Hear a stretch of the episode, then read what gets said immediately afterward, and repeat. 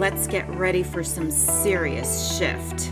This is a podcast, Shifting Inside Out, hosted by your quantum shifter, Angie McCourt. We are diving into ways to empower and enable a quantum shift. Inspiring topics, hacks, and guest speakers take us on a journey around authenticity, challenging status quo, personal power, and living a purpose filled life.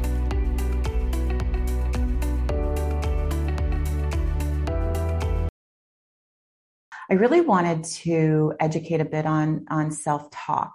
Um, as well as just expose my inner critic. So, um, you know, you're not alone. Everybody has this inner critic. And one of the things that I wanted to really do was give some options on how to tame it. And this is some of the work that I've been doing over the years, and I found it to be so helpful. So, what is self talk? Self talk is basically your inner dialogue. It's your internal way of kind of looping things and connecting things and, and how you um, can rationalize it really in your own mind using your own internal representations, um, the world around you. And self talk can be positive, which that is where you might actually hear maybe some of your intuition kind of coming through and you're taking actions on it, you're making decisions with some of that positive self talk. But more than that, it's negative. And it's something like 60, 70% of the self talk that you hear is negative. And really, what this does is this can cause you to, one, um, either hold yourself back, um, two, kind of always be in this state of victim, or three, it really can crush your confidence and, and just kind of keep you from being able to make decisions in a way that you absolutely are capable of doing. And what's really interesting um, about self talk, and I always say that the word assumption is kind of a bad word. I call it a four letter word.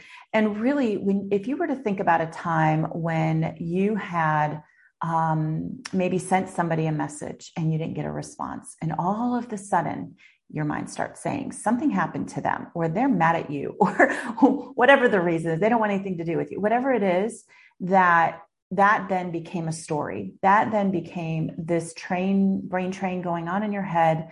Um, and it and it was all an assumption. It was just based on you filling in the blanks because you didn't get a response right away. And so, you know, other things that can happen, um, you know, let's say you didn't get a promotion, or you didn't get put on a project, not necessarily a promotion, but let's say you didn't get put on a project and you're thinking, oh, it's because I'm not you know, at the top of the chain or because I'm not capable or my boss doesn't think I can do it. And in reality, they actually are concerned with how much work you've taken on and they're just trying to protect you.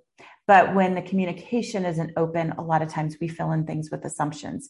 So sometimes it's really quick and easy. Go find the truth. Go ask the question. Why didn't I get that? I really wanted that. Then you open up the conversation and you can fill in the blanks with truth instead of assumptions. So that's one way when we think about how self talk can get legs, basically, and how it can actually, especially in the negative side, really, really start to take over um, who we are and our mind and our thoughts. Um, and it creates then how we feel about, you know, either others and maybe some judgment that could come into that because we're making these assumptions it can definitely have an impact on our self esteem and confidence as well. So, when you think about then the impact to authenticity and how we can um, have the opportunity to show up in the workplace or in life, it really does impact how we do that. So, there's some opportunities to really start to tame that self talk, to shift the words that you're using, um, to really kind of um, become aware when it is good self talk and negative self talk.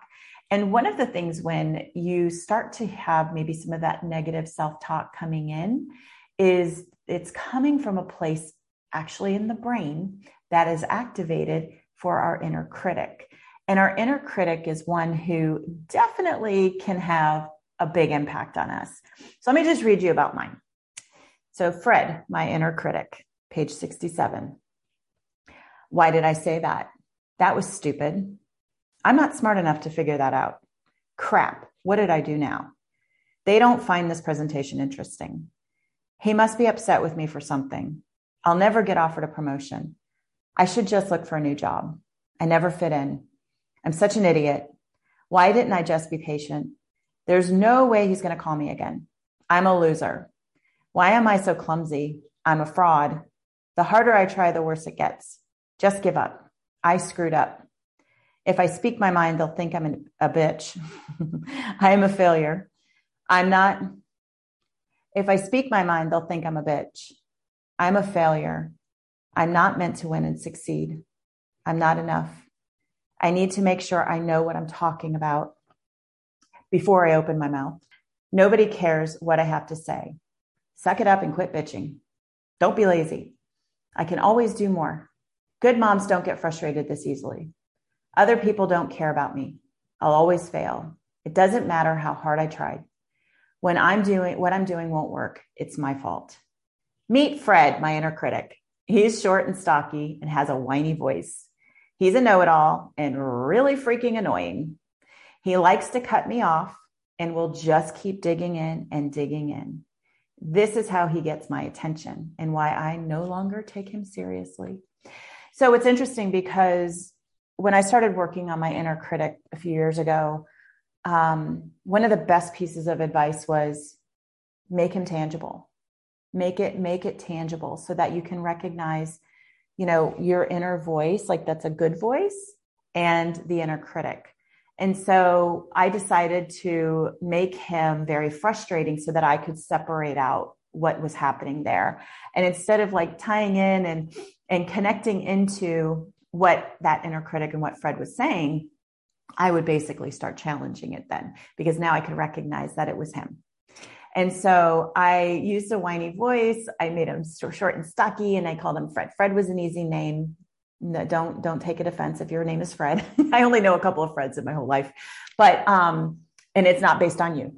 But what you can do is there are two different ways you can kind of bring your inner critic to life. You create it like an avatar and you give it like a look. You give it a personality. You give it a name. You give it a voice. You give it an um, you know basically this um, persona. And you can make it very kind and compassionate, or you can, if frustration motivates you to, to say, oh, enough's enough, which is me, um, then you know you can make it like how I have Fred, which he's very annoying, so that I can I can you know um, recognize him. So it's interesting because um, this is one tactic that you can use to kind of tame the inner critic, and then as soon as they start, you know, you don't engage it you recognize you let the float you let the, the the the words that he's saying float away and then what i'll do is i'll like come back with okay when has that actually been true before and then i'll say to myself okay who have i seen that true with and then i'll say this isn't true and then what is the truth and then i'll actually come up with a truth statement and then that kind of overrides and as you do this more and more and more you basically tame down the inner critic which is very cool now here's the other way to approach it and we've tested this out with some of my group members in Living Purposeful because, you know, some of them, their inner voice is softer. Their inner voice isn't so harsh. It isn't so much a critic, it's usually guiding them. And so, what you can do is if that voice does start to pop up, you you basically talk to it in like third person. So, for instance, I would say, okay, Angie, is that really true? Like, what are you saying? Is that something that I should actually take seriously? Or is that something that is just being constructed in my mind? And using your name and talking to yourself in third person is a really great way because now, again, here's what you're doing you're separating that inner critic or that inner voice from you and your identity. So this is the this is the trick. How do you separate that? and you might find some other techniques as well, but I have those in the Make the Shift um, in that section in chapter eight. So I hope you enjoy this. If you haven't bought the book yet, it's called Love Your Gifts Permission to Revolutionize Authenticity in the Workplace. You have a free workbook that's integrative. So you can do all of these, make your shifts. That's why this is called a transformational nonfiction book. Enjoy.